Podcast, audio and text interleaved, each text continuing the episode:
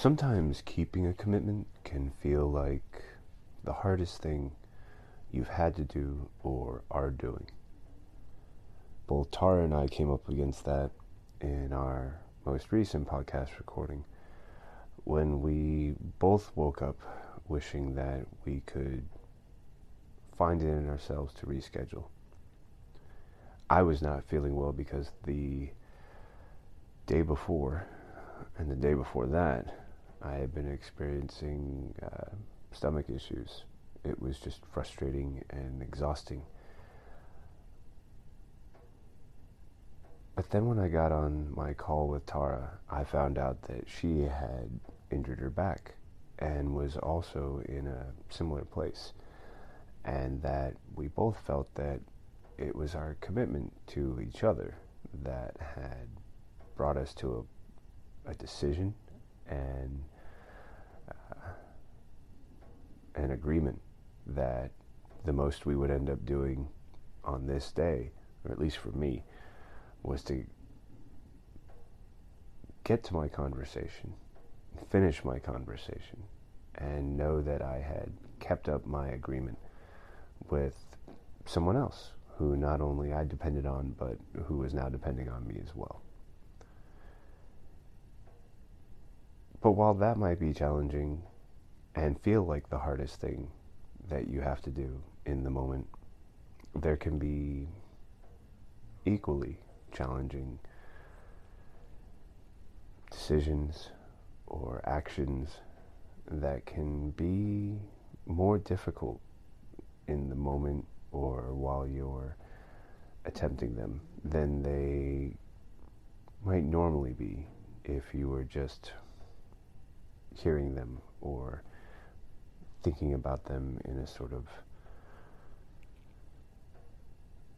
offhanded way or even more in a philosophical. Which is a, a good word to use because the thing we were talking about today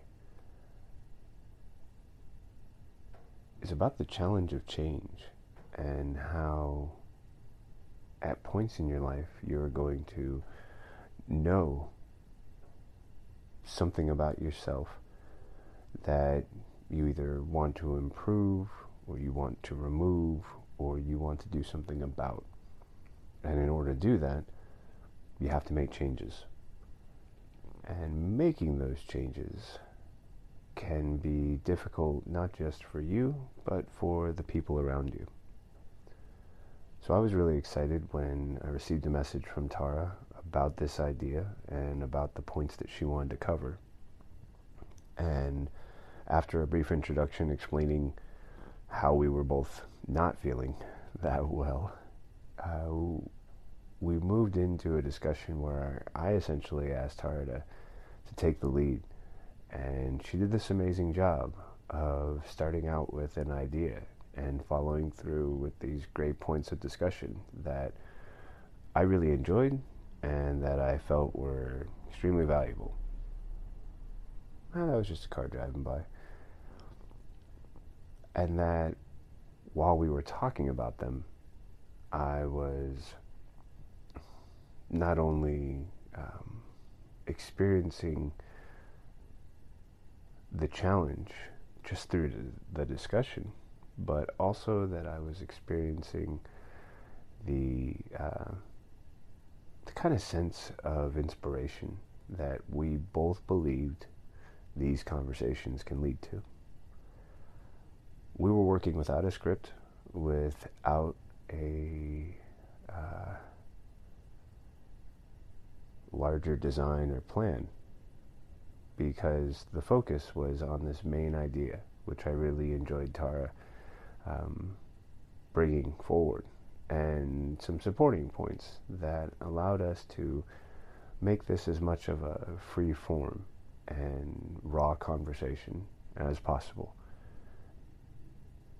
And I'm looking forward to just how many more there will be coming from that place of inspiration. For now, let's get started with uh, our introduction and the beginnings of this conversation about, well, about change. And now we're going to take a quick break to pay some bills with this word from our sponsor. Hey, Seth. Hey, good morning, Tara. How are you? I'm good. How are you? I'm doing okay. I've actually been uh, a little under the weather. I'm just going to be honest. Uh, oh my gosh, I'm feeling the same way. That's so funny. I woke up and I was like, oh no. yeah, it, it, just happens. I uh, I had a really good massage on Friday as a gift from my wife. Um, went to this local uh, National Institutes of Health, and I don't know if it was something about getting the toxins moving that day or the fact that the next day we went to the local uh, horse races and our friends decided they didn't want to go up to the nice nicer cuisine turf club.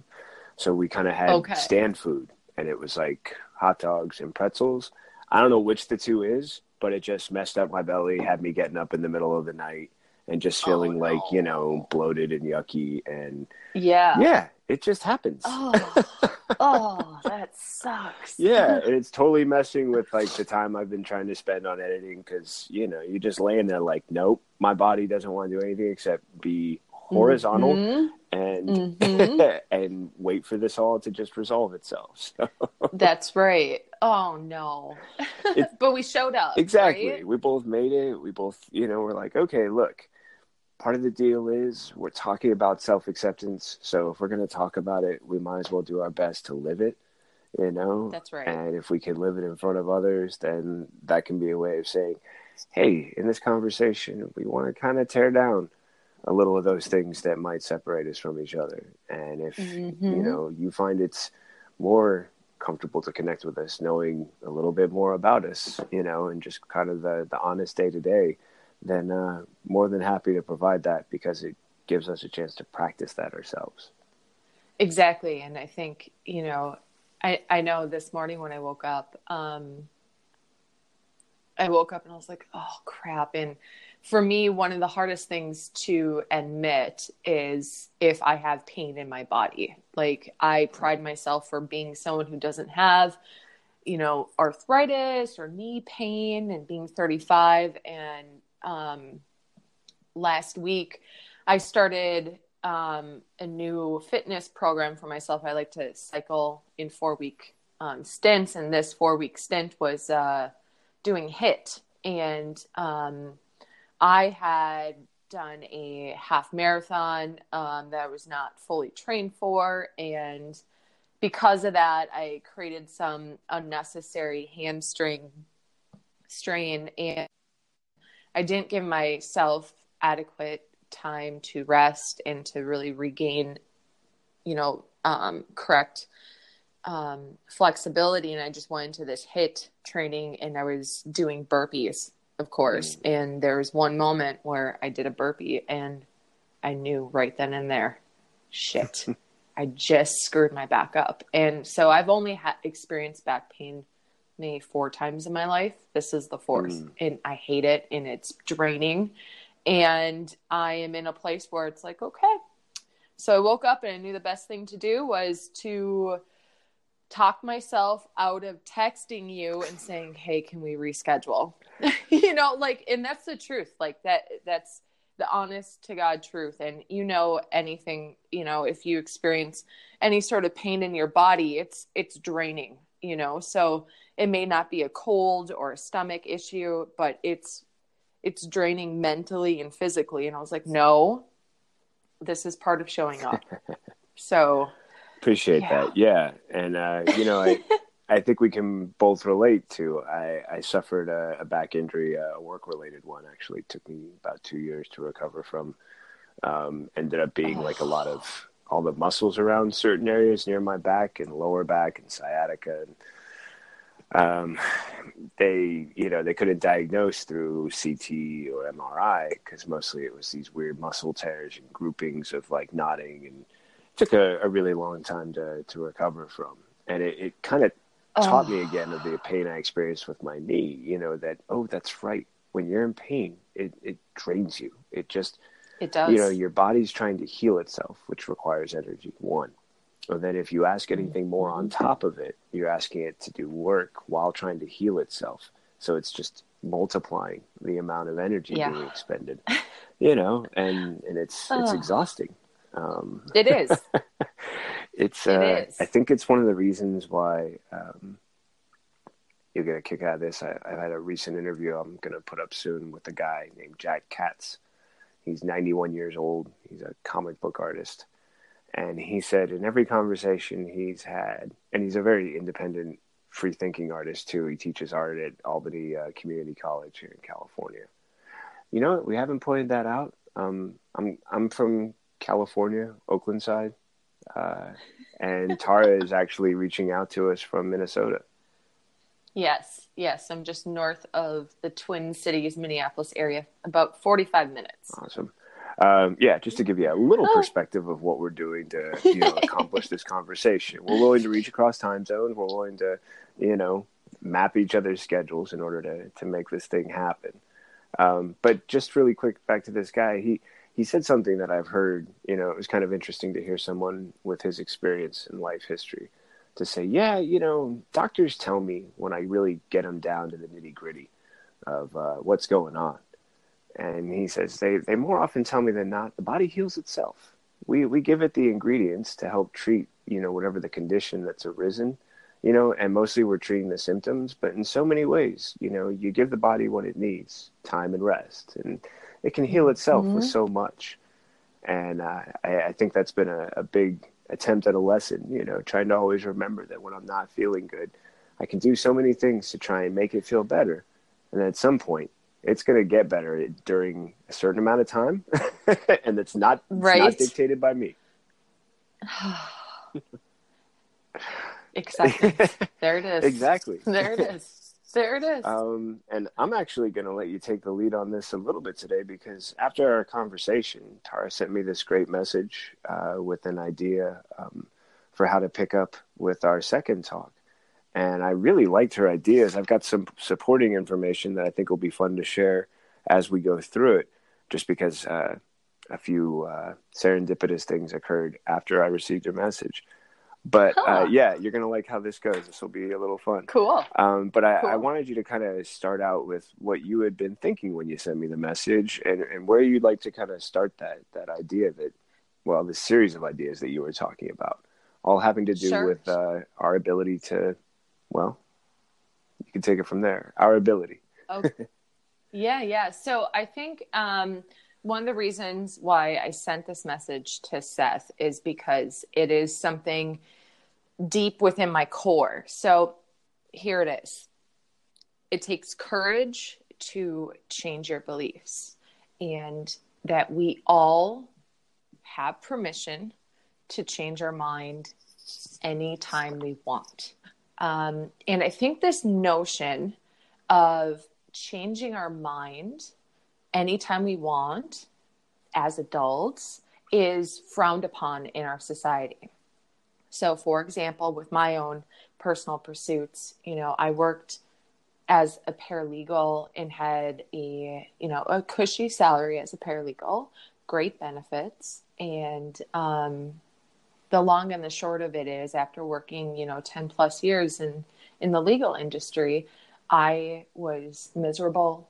I was depressed, and it took almost, not almost, it took an inner revolution of changing my belief system to live in accordance with what I believed in, what I, um, what I stand for, and what I don't stand for.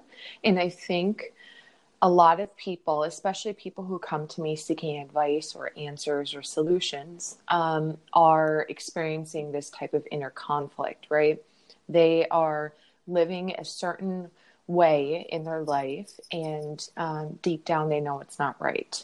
And they want to change their mind, they want to change their beliefs, but they're afraid to do so. So, for example, I think a lot of us are. Um, we're afraid to admit to others or even ourselves that our beliefs have changed. And and it can be something as simple as you know for example let's let's talk about um, diet.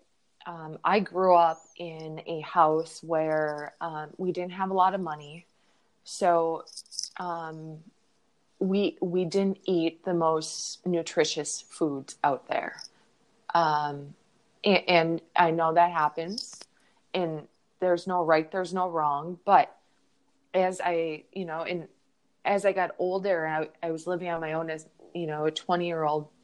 I'd wake up in the morning and I'd slam a diet coke you know, by the time it was noon, I had three Diet Cokes. By the time it was 6 p.m., it was three Diet Cokes. And I s- came to the conclusion that this is just junk that I'm feeding my body, right?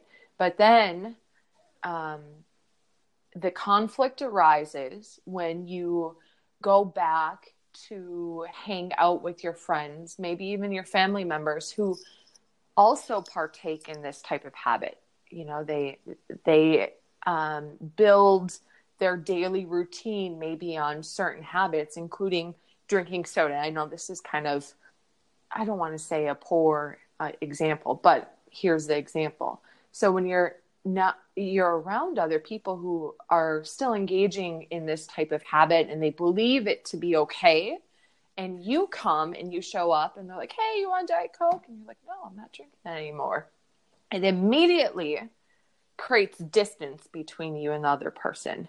Now our our psyches immediately default to, whoa, you're not with me.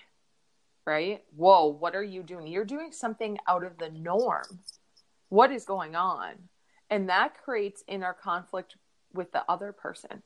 And they might start behaving differently.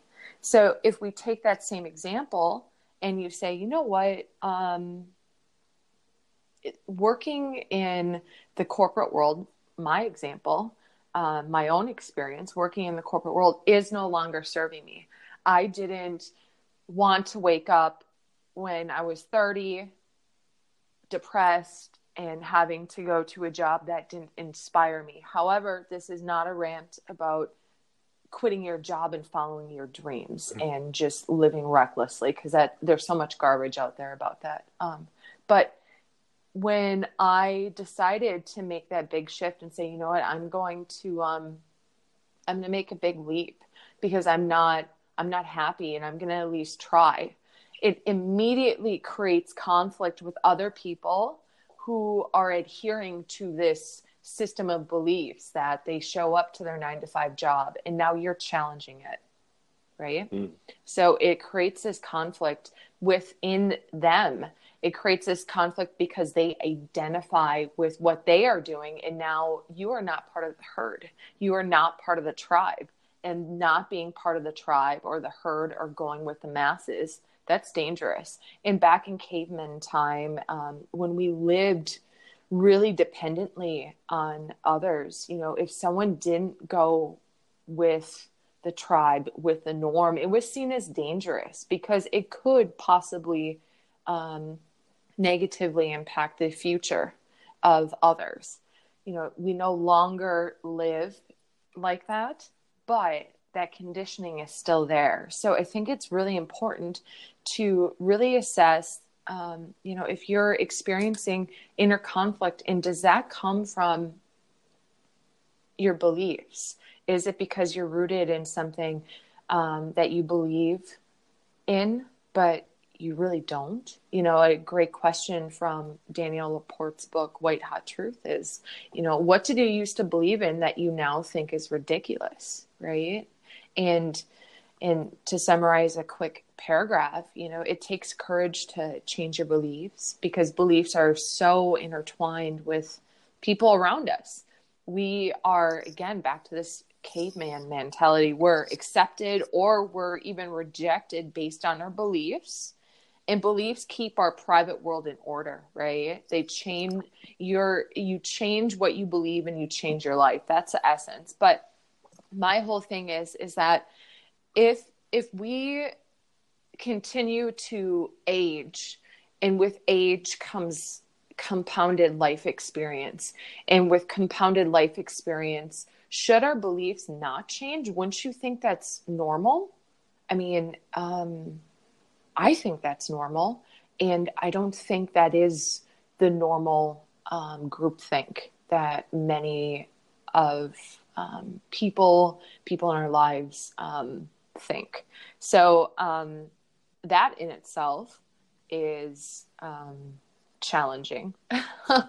but yeah, so now Seth, I I'm curious because you know before our last episode we had um, some great email exchanges, really clarifying what we wanted to talk about, and we had a practice run, and then we re-recorded. So this is really an organic, raw conversation that we both have no idea where it's going to go.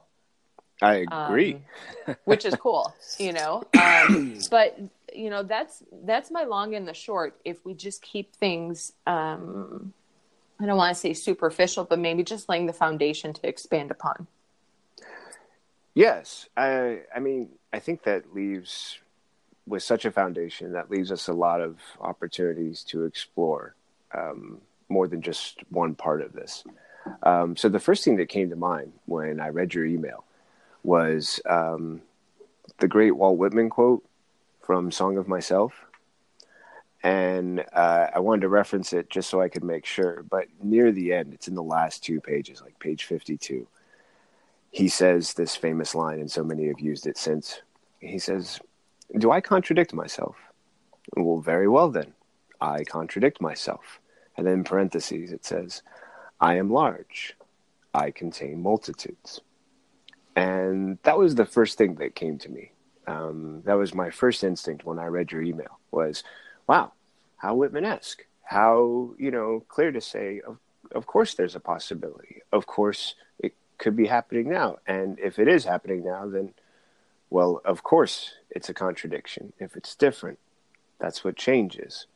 And mm-hmm. if one of the things that we're talking about is the process of recognizing – well, once you recognize something, yes, it's good to accept things that, you know, are harder to do something about when it comes to the, the physical limits of what your full height will be uh, once you reach, you know, your final growing stage or other factors that you simply have no control over, your natural hair color, um, your natural eye color, things like this, where you're like, okay, this is part of my, you know, foundational self. This is part of what I recognize there's also going to be parts that you're going to recognize that you're going to want to change.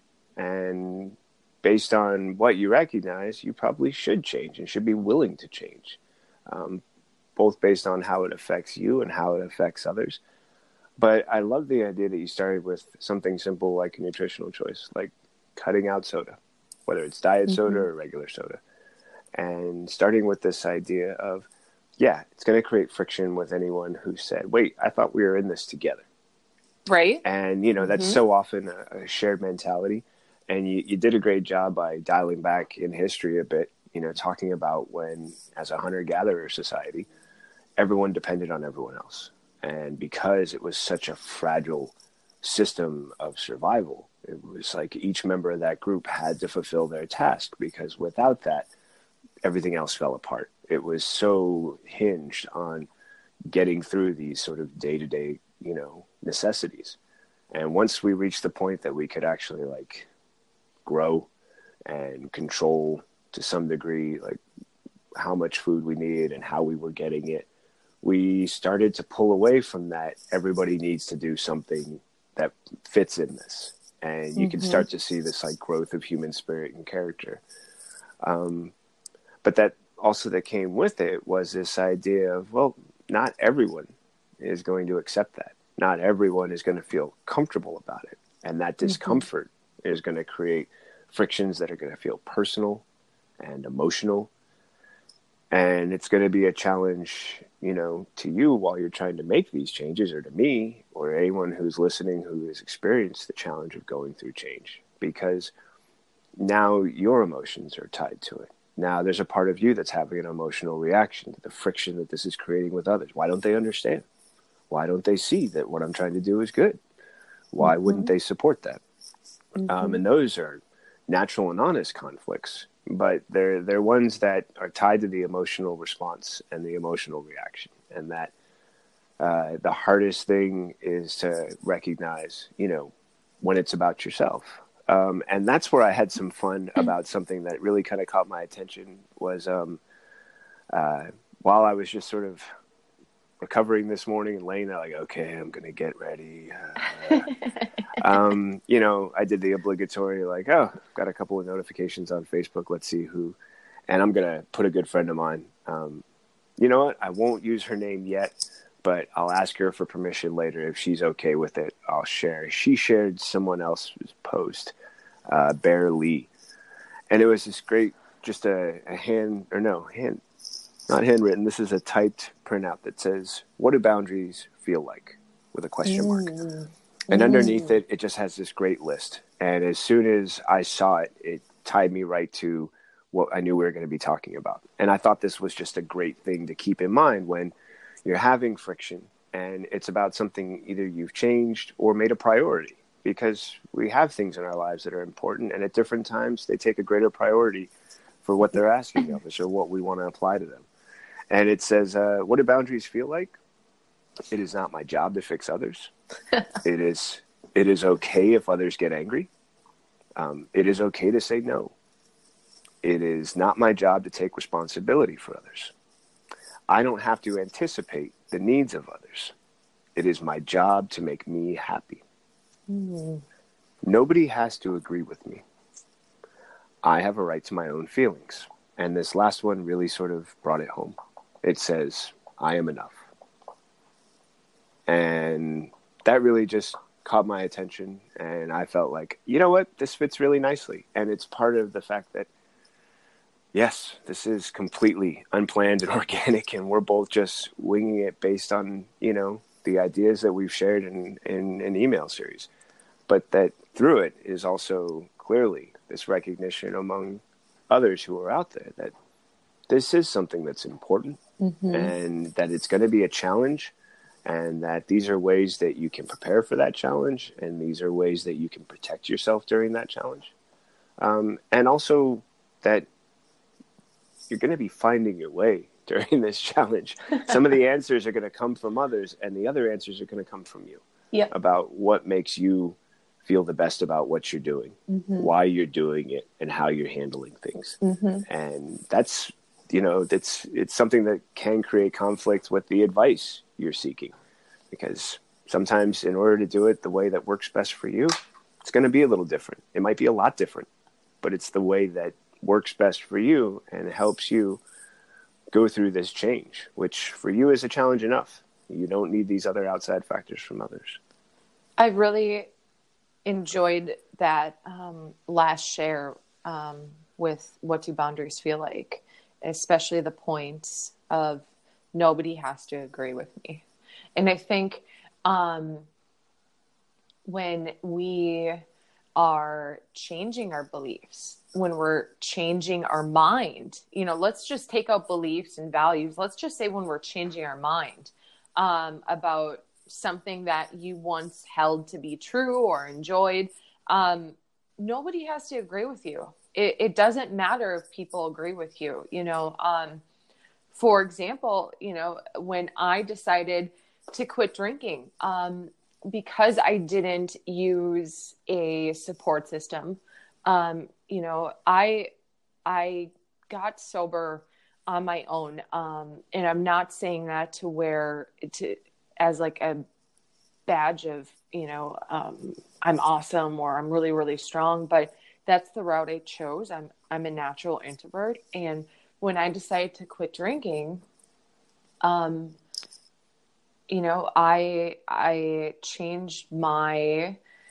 mind on what I would be doing every single day. It started there. You know, what would my daily activities look like? And if that meant um, I'm not hanging out with certain people, like it was cut and dry, then that's what happened. And um, because I changed my mind on how I would live my life moment to moment, because that's where I was, um, you know, I was um, faced with a lot of dissent from people who I had been friends with for, you know, five, ten years, because now I'm no longer hanging out with them and doing what they're doing. Um, and I think we become fearful um, and really uncomfortable with the notion that they're not going to like it but if we just simply acknowledge that, okay, so I have permission to change my mind. And then if we add to it, nobody has to agree with me, then it takes a whole new perspective of empowerment, right? Um, and I think, you know, one thing that I practiced um, when I quit drinking and when I made um, some changes from going from a corporate job to um, being a freelancer and working for myself was I would write myself permission slips. I like it, that. and, and it sounds really corny, but it actually it, it works. Um, so, you know, for example, um, you know, I was raised, um, my mom's Catholic and my dad's Muslim. And um, so it's very, they're very similar religions, but they're very different in their own way. And they're each rooted with their own um, frames, foundations of how you should maybe behave or speak um, or think. Um, and, you know, often um, when it comes to first generations and in conflict with their immigrant parents, um, it comes down to beliefs. Um, old world meets, meets new world, right? So a lot of conflict would come between my father and I. And sometimes before seeing him, I would write myself a permission slip and just say, I have permission to believe the way I want to, and that is okay. And just writing myself a permission slip to believe what I do believe and not having the need to explain it or justify it would empower me. Um, so that's something simple that we can do. But um, when it comes to changing your mind, I think a lot of people might naturally think of um, things that they're they're facing right now. Maybe they don't like their job they're in. Maybe um, with the political um, turmoil that's happening around the world, maybe their political beliefs have changed because they've experienced something different in their life. Maybe um, the relationship they're in right now, whether it's romantic or a friendship, is no longer serving them. You know, um, I think we have to give ourselves permission to say, you know what, it's okay to change my mind. It's okay to change my beliefs because I've changed. And in order for me to live in accordance with what I stand for and what I don't stand for, and to practice self acceptance, I have to do these hard things. And I have to live in accordance with my new values. And my values, my beliefs are going to change. Um, I think that's another aspect of acceptance. Yeah, I really do. I think I think the things that you're, you know, comparing, uh, whether it be politics or relationships, uh, they're so often going to be outside. I mean, again, like we we were talking last time, these outside uh, interactions, these outside occurrences that can sort of impact us in a way that afterwards, for good reasons, we're left questioning, you know, what we thought we understood before that mm-hmm. something that maybe we had understood from sort of um, an outside perspective. We thought we understood because we saw it on television, and because the the distance between us and the glass seems, you know, so short that okay, well, we know, or we can understand, um, and that when we do come in interaction with something that that challenges us, that puts us in a position to say, I don't think I like either what this means, what the results are, or what the meaning behind it is.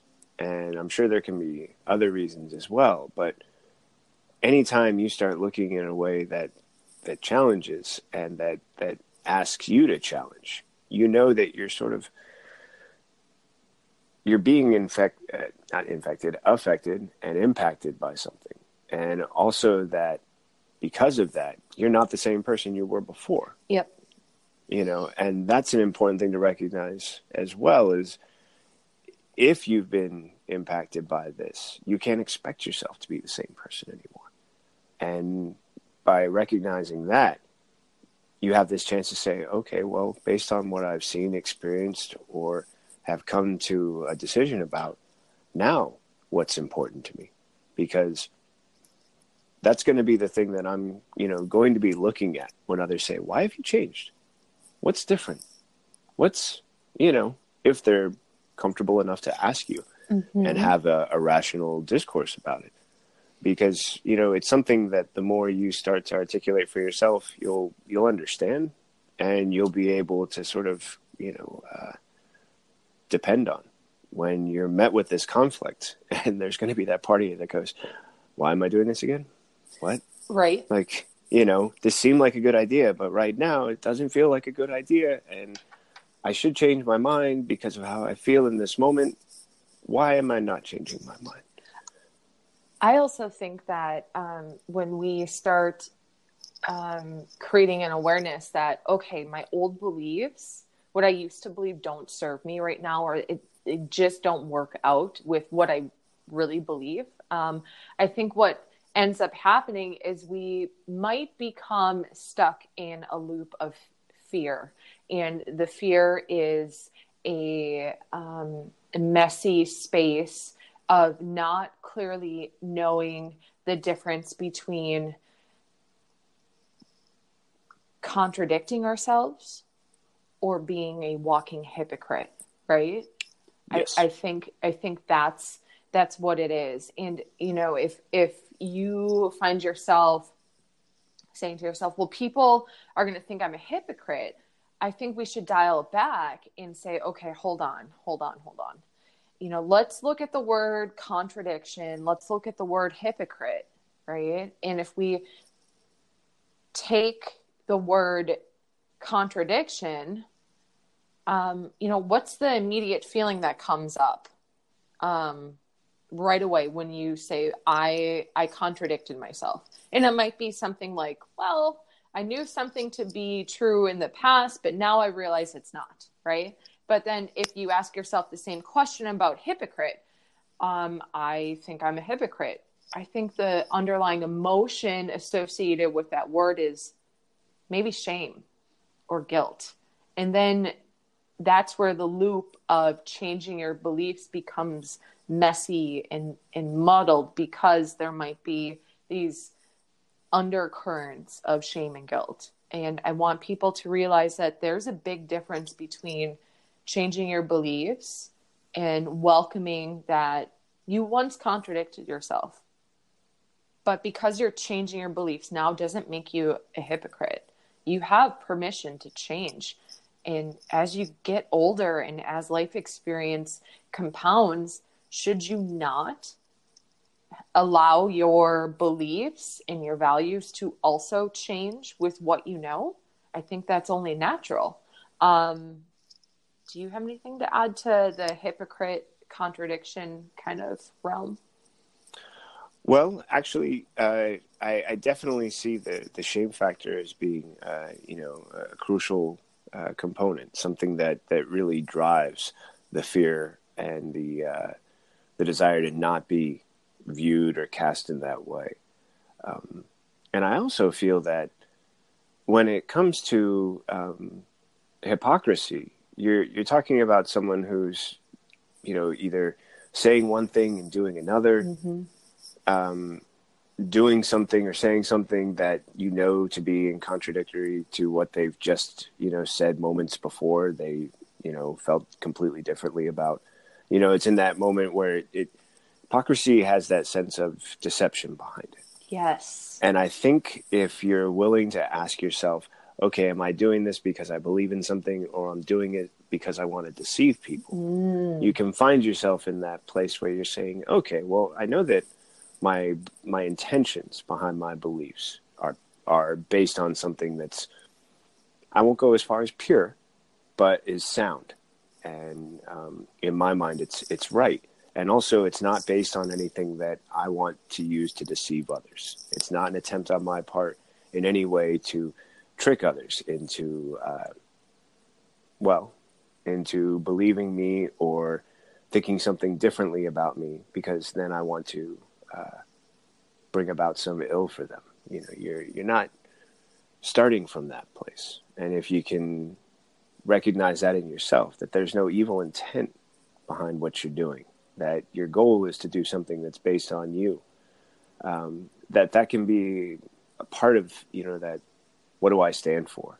You know, and my reasoning is I'm standing for something now, and that's how I'm going forward with my intentions based on what I stand for. Mm-hmm. And knowing that that's not based on deception can be maybe a way to, you know, show yourself up in those moments.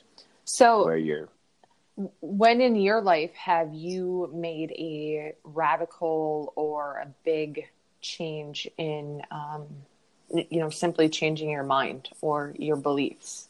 Um, and um, did that create conflict with people in your life? Yeah, yeah. Actually, the first thing that comes to mind is uh, you know I was raised in a very rural part of California at the time, um, smaller town called uh, Tracy, California, and it it at the time I lived there it was between like twenty and maybe thirty thousand people, maybe less. I was a kid, so I didn't really pay attention as much. But I knew that by the time I was in high school, it was up to somewhere around 70,000 people. And the change that had happened just seemed so monumental.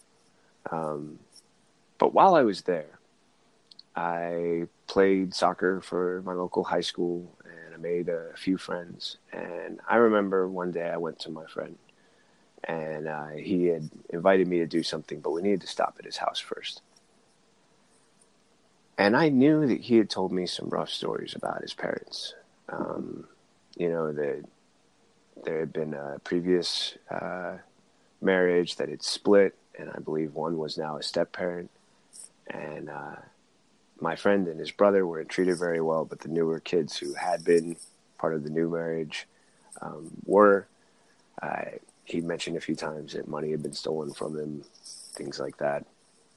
And and I thought it was terrible experiences for him to go through. I thought, wow, this is this is hard, you know. And you know, I I wish you could do something about it. You know, I, I I'm not really sure what I can do about it, but you feel bad. And then he brought me to his house, and the foundation had a crevice in it. When you went into the kitchen, there was a gap, broken concrete about two feet wide, um, in some parts wider and it was crumbling. And laid across it were pieces of driftwood and cardboard. And that was the floor. And um, going through the rest of the house, there were parts of it that were just falling apart. And later, I had some really tough conversations with my dad and with others who, you know, believe that programs that are designed to assist people, for example, the free lunches that they provide at high schools, were uh, not a good use of money. Mm. And I said, I can't agree with that based on what I saw. You know, based on what I experienced going to my friend's house, I don't know what he eats for breakfast or that he does. What I do know is if he comes to school and he qualifies for this program, he's guaranteed a meal that won't be stolen from him, that, that can't be taken away from him. And I said, when the parents who I believe are responsible for this can't take care of that responsibility, there should be some sort of option so we don't let people in need just suffer mm-hmm. because the people who are supposed to be taking care of them won't. Mm-hmm. And that created a really that that became a big divide for me. It's one of the reasons why I have a lot of political views that are mine and that are in some ways a challenge to even myself because I feel like I have to choose between two large parties and they don't always represent what I want even if one is closer than the other, uh, I'm still left saying, but it's not enough. It's not enough for what I want, and I believe. And it's a challenge even sometimes to to go in those directions because I was raised one way and I separated myself from that sort of mindset. And the more that I separated myself, the more I found that I had to choose when to engage with family or friends about certain topics you know, make a choice about how I was going to engage with them and at what points I was willing to then say, okay, I'm stopping now. This is no longer, right. you know, a healthier productive conversation for me. Mm-hmm. But that, but that I would never forget what I'd seen and that other examples I would experience later would reinforce this idea that help is not something that should be a decision. Help is something that should be done. It should be given. It should be offered and that as long as I was acting from that sort of basis, I couldn't find fault with what I felt or believed, and that I was okay with associating with people that I had been raised to question, challenge, even dislike, maybe even hate. Uh, but that I was now willing to um, view them differently and support them in different ways that I never would have before based on what I believe to be that foundation, that sense of, I know that what I saw tells me this, and I still believe that. And as long as I'm acting and basing, you know, my actions on that that belief, that core sense of help should be offered, it should be given, then I can trust that that what I'm trying to do is is my best attempt, and that if it's something that I can do better, I'm going to learn and I'm going to want to do better because that's that's going to be my intention moving forward. You know, I'm I'm making this choice, and I'm going to stand behind it, whether I make mistakes, whether I maybe you know think someone's got the the right idea and it turns out they're wrong, and I have to pull my support and find someone else who's doing it better or you know more in line with my principles. That's also going to happen, but I'm I'm going to continue to act from that place of uh, what I know to be my best intention and my best understanding. Wow. Well, and well, that was a bit of a rant. No, no, that was a really great share, and I think the lesson is um, that you stand by your beliefs of that situation, regardless if anyone agrees with you. Yeah. Boom! Like you don't need anyone else's permission to believe what you believe in that situation. Um, and I think with that notion that nobody has to agree with me when it comes to my beliefs or what I value, um, then you have empowerment right behind you. You don't need that um, approval of others. You don't need that group think. Um, and instead, you move towards acceptance. This is what I believe. And I'm willing to question what I believe. I'm willing to explore it. But right now, this is where I'm at. Um, wow, great story. Oh, thanks. Yeah. Um, not always one that I talk about, but um, in that moment, it was the first thing that came to mind. And had to trust my gut. had to had to believe. Um, we're at about uh, 42 minutes in, folks, and, and, given how the first one never got recorded, we've agreed yeah. to this 30 minutes or so. Now we're at 42 of checking the recording, making sure our sound's great, so that we can come back to you and continue our conversation. Sounds good. Okay, talk to you in just a moment, Tar. Okay, bye. Bye. And now we're going to take a quick break to pay some bills with this word from our sponsor. Seth, we're back. Yes, we are. Hi, Tara. hey. uh, boy, I'm always uh, humbled when I listen to a clip of this recording, like I just did now, to, to make sure that our, our recent audio was saved correctly. Good. And you sound so enthusiastic compared to mine. Hi. and I'm thinking to myself, okay, gradually you'll you'll find a way to, to jazz it up a bit, my friend, because my goodness. you know, you, you, it's all good. I mean, most I get a, from a lot of people that um, I uh, and it's always put in a in a negative way that I uh, have a spirit of like a teenager. Um, whatever. it's all good. Hey, uh, if it's the one that you enjoy the most, you know, that's right. Embrace that spirit, right? That's right. um, I was wondering if you had a point you wanted to continue on with or to pick up. Uh, um, you know, when it comes to this notion of changing your mind anytime, I think you know the biggest thing that um, we can do is reevaluate our beliefs and be real honest with ourselves. Like does this serve me? So um for example, um, one thing that I struggled with a lot growing up was having a Catholic mother and a Muslim father. um, I would imagine. Yeah. So, you know, my parents split. However, um, growing up, us kids, my younger sister and brother, we would partake in each of their religious traditions. However, our parents, um, when when they were married, they decided not to necessarily in, indoctrinate us into their own um, religious practice. Um, at the time of their union, they were both respectful of one another's beliefs. And um, sure, that dissolved, but they maintained the integrity to um, afford us kids the opportunity and um, the exploration of what works best for us, right? So, understood. Which is awesome, awesome. But growing up and into my twenties, um, I faced a huge thing, and that was um, I just got out of this really nasty relationship, and I was about twenty one, and um, I had moved back in with my dad to get back on my feet and finish college and uh, and whatnot. And I had come to the conclusion that I had, for the last couple years, identified as a Christian. And if I was real honest with myself, I wasn't a Christian.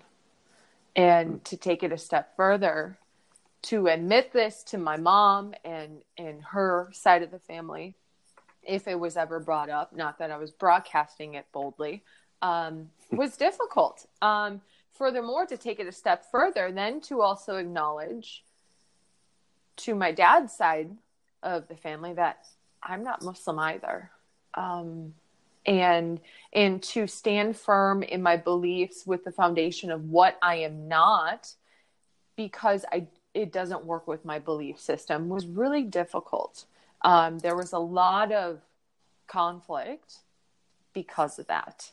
And um, I think a lot of people listening have probably experienced that. You know, if you're raised a certain um, way religiously, and then you decide that it no longer works for you, telling others when you are asked um, can create a lot of conflict. And and what I've realized over the years of standing in my own truth is that it's okay that I don't share the same beliefs as my mother or my father, but it is not okay to um, negatively um, speak out against them or allow others to speak out against me. So, really coming back to that what I stand for, what I don't stand for.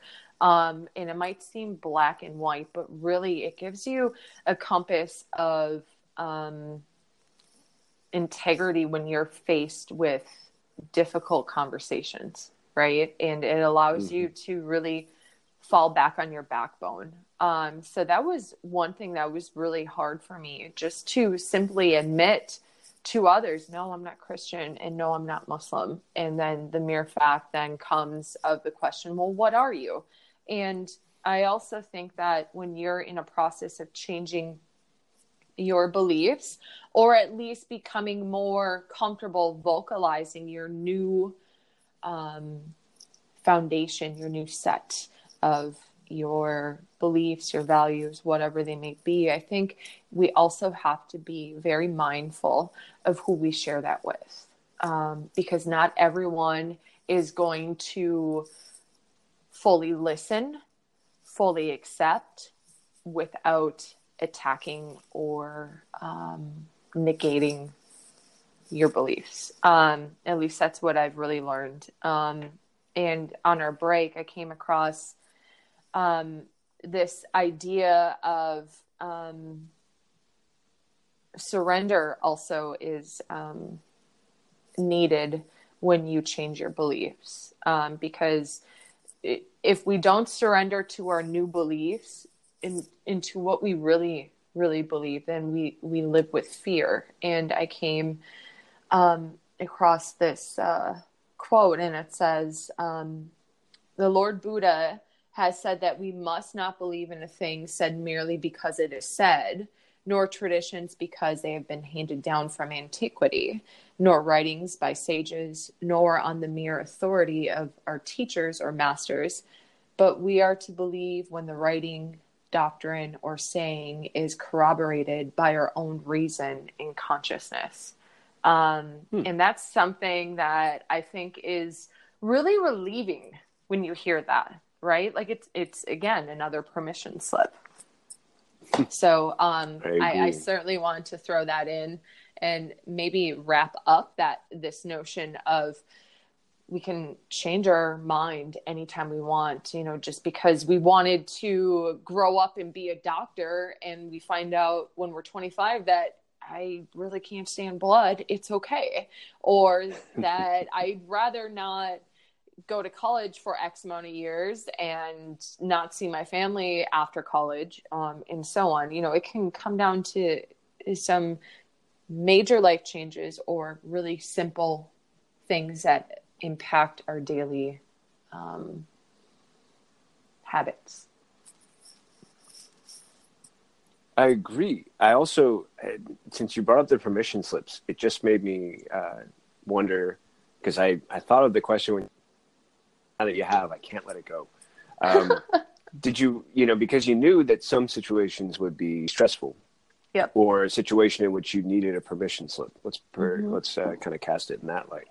Um, did you, in those situations, you could write the permission slip in advance, anticipating but yes. to start your day, did you ever have any where you just sort of said, okay, I'm going to do my, you know, self assessment this morning. And based on how I'm feeling, I'm already going to write myself two or three permission slips for swearing or maybe taking a sharper tone than I need to, but then apologizing for it later. Or, you know what I mean? Like, did you almost kind of like preface? And then if you didn't, because other people might be like, wait, wait, wait, wait, wait, wait, with these permission slips, how's that work? right you know? right um, and and also this idea of well then do you have any general ones it's just a good idea to have a couple of these permission slips in the pocket written down kind of logged away so that you can say yeah there might be something i'm not expecting and if that happens i've got this permission slip kind of in my you know in my reservoir in my little uh, backpack or uh, back pocket Sure. I've, I've, always got that sort of backup. So I was just curious, just for a little segue there, just a little um, mm-hmm. side tangent. You know, what what you can just say about how the permission slip worked for you. Sure, and, sure. And... well, I think when we think of a permission slip, at least for me, when I first started doing this, is um, I'm naturally a rebellious person. You tell me to jump, I don't say how high. I say, excuse me. You know, I'm, I'm, that's just how I am, always have been. Um, and that's okay. Um, so this notion of a permission slip really fed my inner rebel, right? And one of the most basic permission slips I found myself writing when I got sober, when I quit my corporate job, um, and still to this day is that um, it's okay to not always agree with other people. Mm. I think that in itself is empowering because how many times do we bite our tongue and say, mm, yeah, I don't really agree with that, but I'm just, I'm not, I'm not willing right now or ready or have the energy to even have a conversation, a decent conversation to agree to disagree. And if we peel it back a little further, then maybe many of us are going, mm, I don't want to be seen as an outsider, right? I, I'm fearful that I won't be accepted if I hold these beliefs or if I don't agree or if I don't go with the flow. So, when it comes to permission slips, I write down things that I naturally want to rebel against. Um, and, and that is um, that works for me. Um, and I also um, write down permission slips by ex- um, permission slips specifically that allow me the opportunity to let someone know that you know what today I'm just I'm not doing okay and we'll have to you know talk about this or do this another day. And giving myself permission to really tell people that today's not a good day. And that's okay. We'll we'll discuss this another time. Mm. um, because i don't want to live in a place where i'm superficial. I don't want to say um, you know yeah i'm okay. Yeah how are you doing today? I'm okay. I, that doesn't work with me. Like if you ask me how i'm doing. I'm going to tell you how i'm doing. Um, and i want to do that. I i strive for i'd rather have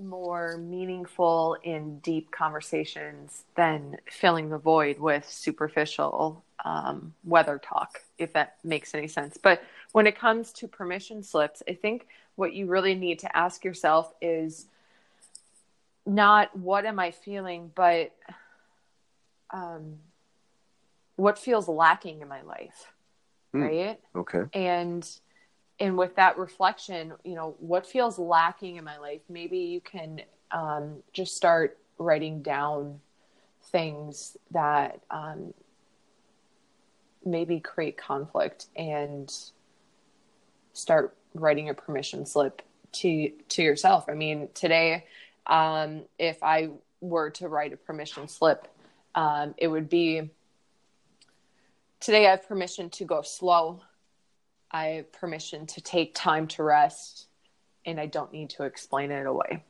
Boom. Hmm. That's my permission slip for the day. Um, what what would your permission slip be? Ooh, my permission slip. Mm-hmm. I think one of the first ones um, is I have to give myself permission, uh, especially when it's something that I can really sense happening or I know, uh, to not worry. I need to give myself permission to not worry. I'm a planner. I like planning. I don't like those planner things when they were a really big deal in the 90s. Everyone had like a thick black planner, and it was like, you know, with the tabs on the side. Um, I had a roommate in college. He was a graduate from Cornell, um, very, you know, uh, very analytical mind. And he swore by it. He actually told me he took a one day course on how to effectively use the, the planner. And I was like, I don't understand committing the kind of time that you're asking to do that. Like, it just doesn't compute with me. But I do like to sort of know what I'm doing in a day and how to prepare for it uh, little things like if I know I'm going to be out of the house at work, I like to bring my own coffee. I, I usually have one or two little these thermos things that'll keep it hot for a long time, microwave it if it gets cold. But that too many times I'd show up at some job, uh, new place, uh, contract work, and one of the things that oh yeah we got coffee and stuff like that. You know, don't worry about anything. You get there and they're like, oh man, we finished all the coffee. Sorry. I'm like, okay, look, I'm here to work and I need my coffee to work. And I don't like that now I have to figure out where do I get the coffee? How often am I going to have to go to, you know, it gives me almost that sense of comfort of like, you know what? That's fine. I brought my own. I'm covered. That's not going to be something that affects my workday. It's something that makes my workday more enjoyable, makes me more comfortable as part of my ritual. Um, and I've covered it because I've got my own. and it can be other silly little things like just sort of knowing that I've got Mhm. two dogs. I like to walk them three times a day. Nothing long, but just to make sure they get steady, periodic breaks. Um, and that if I'm going somewhere that evening, I have to anticipate what time I'll be home, when I should walk the dogs, so it's not too much time between when I walk them uh, earlier in the day and when I walk them when I get home from wherever I'm going. Little things like that. And sometimes uh, when there's a change in the plans, when something from left field suddenly throws my day off course, I can really start to worry. You know, like, ah, okay, how am I going to do all this stuff that I need to do? It's like, well, you only need to do it because you decided you were going to do it. You can also decide how you're going to do it, maybe something you can let go of, you know, and maybe Mhm. just sort of give yourself some breaks here and there. And Yep. remembering not to worry about things that are really only important to me um, and, and won't really impact others terribly, you know, that they'll only mess up my plan. It's okay because well, it's my plan, which means I can modify it, adapt it, and if I'm willing to, I can I can give myself a break when not everything I thought that was going to happen is going to happen. Mm-hmm. Um, and I like that idea of of keeping in mind the permission slips because I know I don't think of it in the way of a, a slip, but I'll sort of give myself an average for a week sometimes and say, hey, you know what, buddy? You've been doing a lot of writing. You've been doing a lot of recording and interviews, or you've been doing a lot of this. Today, you're going to catch up on some really dorky television. You're going to watch some embarrassing Yep. superhero shows, maybe even a movie that makes you a little weepy and sad, you know, gets you all emotional. And you know what? You've earned it. You've, you know, for whatever reasons I'm dictating, you have earned this and I'm giving it to you. And uh, Mhm. a lot of times it's, it's, you know, uh, well, what, what if I didn't earn that? You know what? Because you're going to make it up later. and just trying to remind Yep. myself that there's a reason why I need what I'm, I'm looking for. And even if it's, Yes. you know, not some profound reason in the moment, I'm clearly trying to recognize, you know, some part of me is saying, take it easy, give yourself a break. Exactly. Exactly. And I think that's the notion of the permission slip to um, afford you the opportunity to really give yourself your own version of your own version of soul food unapologetically. Mm. Right? Mhm. Like it can be something as simple as doing something that you really enjoy without feeling guilty because you know you're you shoulda woulda coulda to-do list is just growing but instead you gave yourself permission and that's it. That's it. Or it can take another flip side to the permission slip um, and i use it this way for empowerment and more for self-acceptance Mm. you know? Um, i give myself permission to you know when i first became a yoga teacher um, i'd worked at some some yoga boutique studios where everyone was dressed you know head to toe in Alo yoga and look like these instagram yogis. And i'm not that. I'm i'm a tomboy. And i found myself fitting this mold and trying to like put on heavy makeup before i went and taught yoga. And one day i was like oh permission slip. I give myself permission not to wear makeup while i teach yoga I give myself permission not to actually do my hair before I teach yoga. I give myself permission to show up as I am, which is complete and whole, and to do my thing. And, and that's it. Um, so I use it really primarily for empowerment, um, but you can use it in so many different ways Sure. for acceptance, for um, Forgiveness. rest, forgiveness. Exactly. Exactly. Forgiveness for yourself, forgiveness for others. I mean, there's a myriad. And, you know, I think this would be a really cool opportunity for anyone listening who's intrigued with the permission slips to maybe email Seth or I and like literally email is a picture of a permission slip Hmm. and um, it would be great to read them um, we can share them anonymously or tell us if you don't want us to share them i think it'd be great to see what other people are using this notion of permission slips um, for I agree. and how it helps them Yeah. Right? Yeah. Great. i i- think that'd be cool great idea. Um, I'm not jealous at all that I didn't come up with it first. Not at all. but it was it's a really good idea. I like it. Um, if it's okay, I wanted to move on to something else that caught my attention about the the email and the ideas that we were talking about, and um, it was the one about uh, going back to the idea about uh, as we get older, our life experience compounds, and that that will lead to Mhm. this challenging of our belief. Um, and there was something I really enjoyed about that because I'm also a big um, I'm a big fan of uh, Joseph Campbell. He's the uh, gentleman who wrote um, Hero with a Thousand Faces, but he's more known for this concept called the hero's journey. yep Yeah, and it's something that's been tied to Star Wars very popularly, especially when he was doing a video series with like PBS.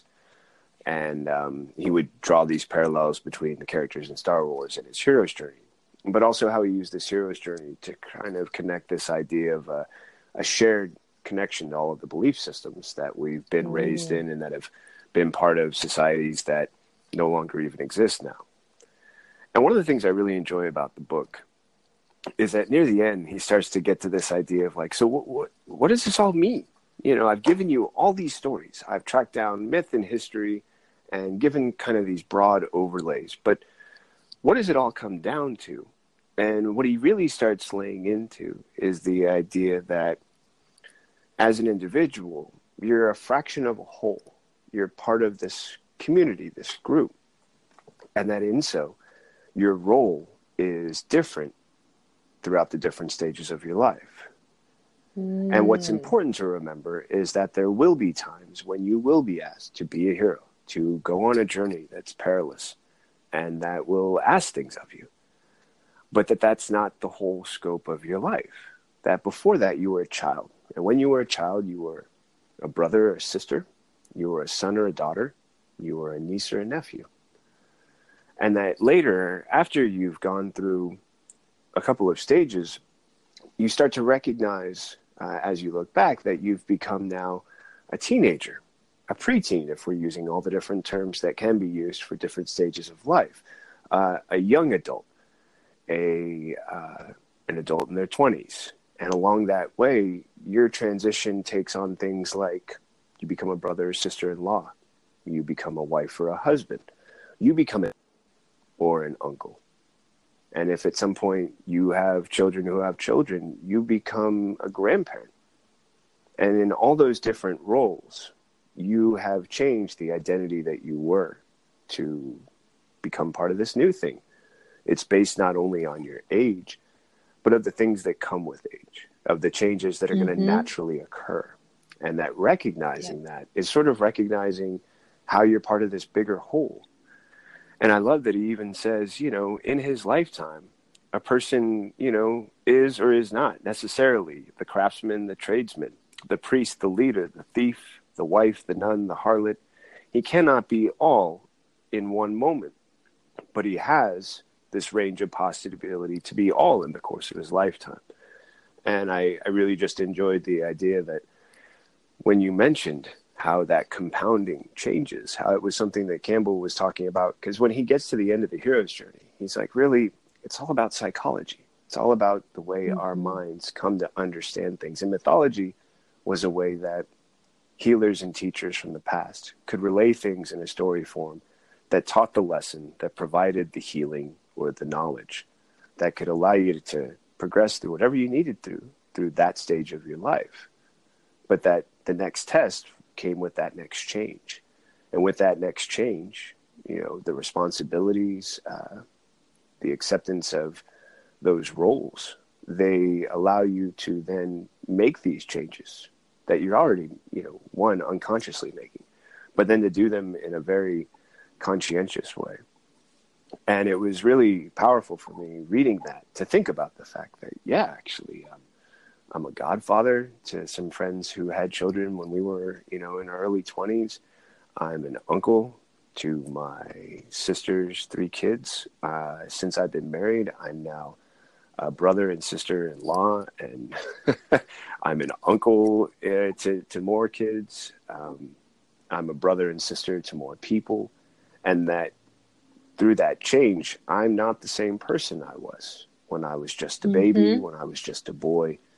Um, and yet I haven't lost any of those things. You know, whether my parents are here for another 30 years or I lose them at some point along the way, I'm still their son. Um, right. I'm still the brother to my sister. And that through these changes, I've unknowingly changed. And that there shouldn't be this great difficulty in recognizing when you need to knowingly change as well. And that you know it's part of this growth and development. And that when you were talking earlier about this idea of how we're viewing this and how we want to kind of expand this idea that starts with just us it's it's something that we can kind of take to heart with the knowledge that yes this is going to happen anyways. And these are the, the ways i want it to happen and that i can have a, a role to play in that i can also participate in what type of a person I want to be as as I get older.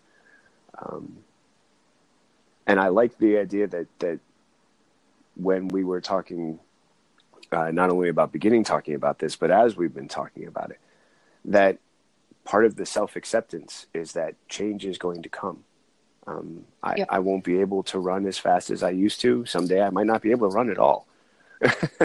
and that's something that will be part of my acceptance. And it will also be part of a transition as I go from that person who used to run, who now does something else with that time. Right. Right. Um, and I think you just wrapped it up beautifully. well, that was that was huh. not my intention, but I, I, appreciate that that that's the, the place we've reached. Um, did you have anything you wanted to, to add on that, or should we really make that the the ending? Well, I think we could talk hours and hours about it. Um, I think how we've connected acceptance with the notion of accepting that there's change and that change also includes how our beliefs change because of um, different periods in our life different roles that we play different experiences that we have um, is inevitable um, i think that's half the battle is realizing this not fighting it and going with it, right? Like the the notion of Wu Wei. Um, so, I yeah. love that you use Wu Wei. Um, I I had to explain that once in a religions class, and Taoism really took a place in my heart when I learned about it. And I remember that a teacher then challenged me. He said, "Mr. Singleton, what is Wu Wei?" And I thought I'd be cute and just give him the you know the Taoist translation. I was like, "Well, it's to be without being, to do without doing." He was, yes, Mr. Singleton, I know what the translation is. Would you please tell me what is Wu Wei? And I'm like, okay. And it was great because in that moment, it's like, think quick, be on your feet. And I said, Yep. Yes, sir. Wu Wei is brushing your teeth. And he goes, You've got my attention. Keep going. And I said, All right. You don't think about brushing your teeth. You don't think about picking up the toothbrush, rinsing it off with water, or applying the toothpaste. You don't think about adding water if that's what you do to the toothbrush after you've added toothpaste. You don't think about putting it in your mouth, brushing your teeth side to side or up or down. You don't think about scrubbing your tongue or the roof of your mouth or if you spend so much time on your left or your right side. You don't think about spitting or rinsing your mouth afterwards. You brush your teeth. And he was like, nice, good job. and uh, I love that you brought that up because I, I love I love remembering how that that moment I had to define it, and in defining it, it, it really became this very real thing for me. Ah, Wu Wei. Good example. That's a that's a great example. I've ne- wow. Okay. Okay. See, I always imagine um, a com- the a, the common story about Wu Wei when it's explained to us Western folks of imagining a leaf that is in a stream that is and the stream is trickling down the mountain and that leaf is just riding the current down and it may um, come across a log and the leaf might be stuck up against that log for quite some time but it's just hanging out. That's what's happening. And eventually the water sweeps the, the leaf underneath the log and it continues on its journey. And it's going to bump the shores it's going to hit the rocks but it's just going to continue flowing. And to me that represents that you can hold out your hand and openly accept that the universe, your God, whatever, will grab your hand back and you can either fight it the whole time or you can just openly dance. Mm. And you can take that with your your life, you know. And I think we could just imagine that dance with our beliefs. Okay. Now I believe in twirling rather than, you know, sidestepping. I don't know. you know, um and just easing into things versus creating more um, unnecessary resistance. I think that's what I think that's what the real reason why I wanted to bring up that you can change your mind anytime.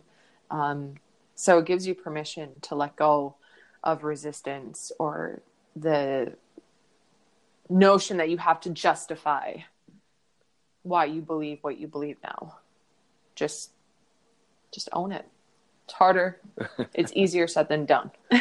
Definitely, but I love the image. I, I, think that might be the the more enduring one of uh, the leaf on the water, but also um, your phrasing of dancing with our beliefs. You know, instead of wrestling with them or fighting them, um, to dance with them instead, to share space with them, and yet know that as a dance partner, it's not required for us to step on each other's toes. Right. actually for us to move in rhythm with each other. Mm-hmm. And that if you can move in rhythm with your beliefs, ah, those are beautiful images, Tara, really nice. I'm going to suggest we wrap up with that. Not only the beautiful image of the leaf resting on the water, but of dancing with our beliefs. And who knows, maybe people will send us pictures of themselves dancing with their beliefs. Hey, there we go. There we go. Um, I'd like to just take the moment to say thank you to everyone who's been listening today. We hope you enjoyed this conversation as much as we have. And we're only really going to know when you let us know. So please don't hesitate to reach out to the emails and addresses that will be following this recording. And uh, that's for questions, comments, and everything else that you want to include. Well, thank you everyone for listening, and thanks Seth for uh, this collaboration. This is great. My pleasure. And I'm just going to go ahead and give us both a little bit of a rah rah and pat on the back. We started out with the sense of this is something we need to do. And now that I've done it, it's kind of like the workout I was dreading or the, the task I had to, right? You know, obligate myself to finish. Uh, I've done it and I feel Boom. better for it. I Yep. feel better and more informed and more encouraged for our next recording. You too. Thanks for showing up. My Needed that. pleasure. Thank you for joining us too. Hey, you too. Um, thank you to everyone who's with us, and we look forward to talking with you again soon. Bye now. Bye. And now we're going to take a quick break to pay some bills with this word from our sponsor. To read more content by Tara Masan, you can visit taramasan.com or send her an email at tara at taramasan.com. To reach Seth Singleton, you can either visit his website, Seth Singleton Storyteller, or contact him by email at sethsingleton at gmail.com. All of this information is available through our podcast link and also uh, on the links provided to our websites. And I'm going to encourage you to keep an eye out. Tara Masan will be starting her own podcast soon, Healthy Living Radio with Tara. And I'm just going to encourage you to keep your eyes out for her upcoming podcasts. And thank you again for joining us today. Thank you again for listening to Storytelling with Seth. Whether you're listening on Anchor, Radio Public, Breaker, iOS, Google Play, or one of the many other platforms available, I appreciate you taking the time to listen. And if you're one of those generous supporters, thank you. If you didn't know, you can support my podcast while you're listening to this recording. Feel free to take a look for the link that says to support me. Should be a really simple little button. And if you're having any trouble, don't hesitate to reach out and let me know. And I'll make sure that I'll do my best to help. But your listening, your continued support is what makes these podcasts possible. And I couldn't do it without you. So, thank you again, not only for listening, but for your generous support and for all the different platforms that you listen to Storytelling with Seth. I look forward to sharing my next story with you soon.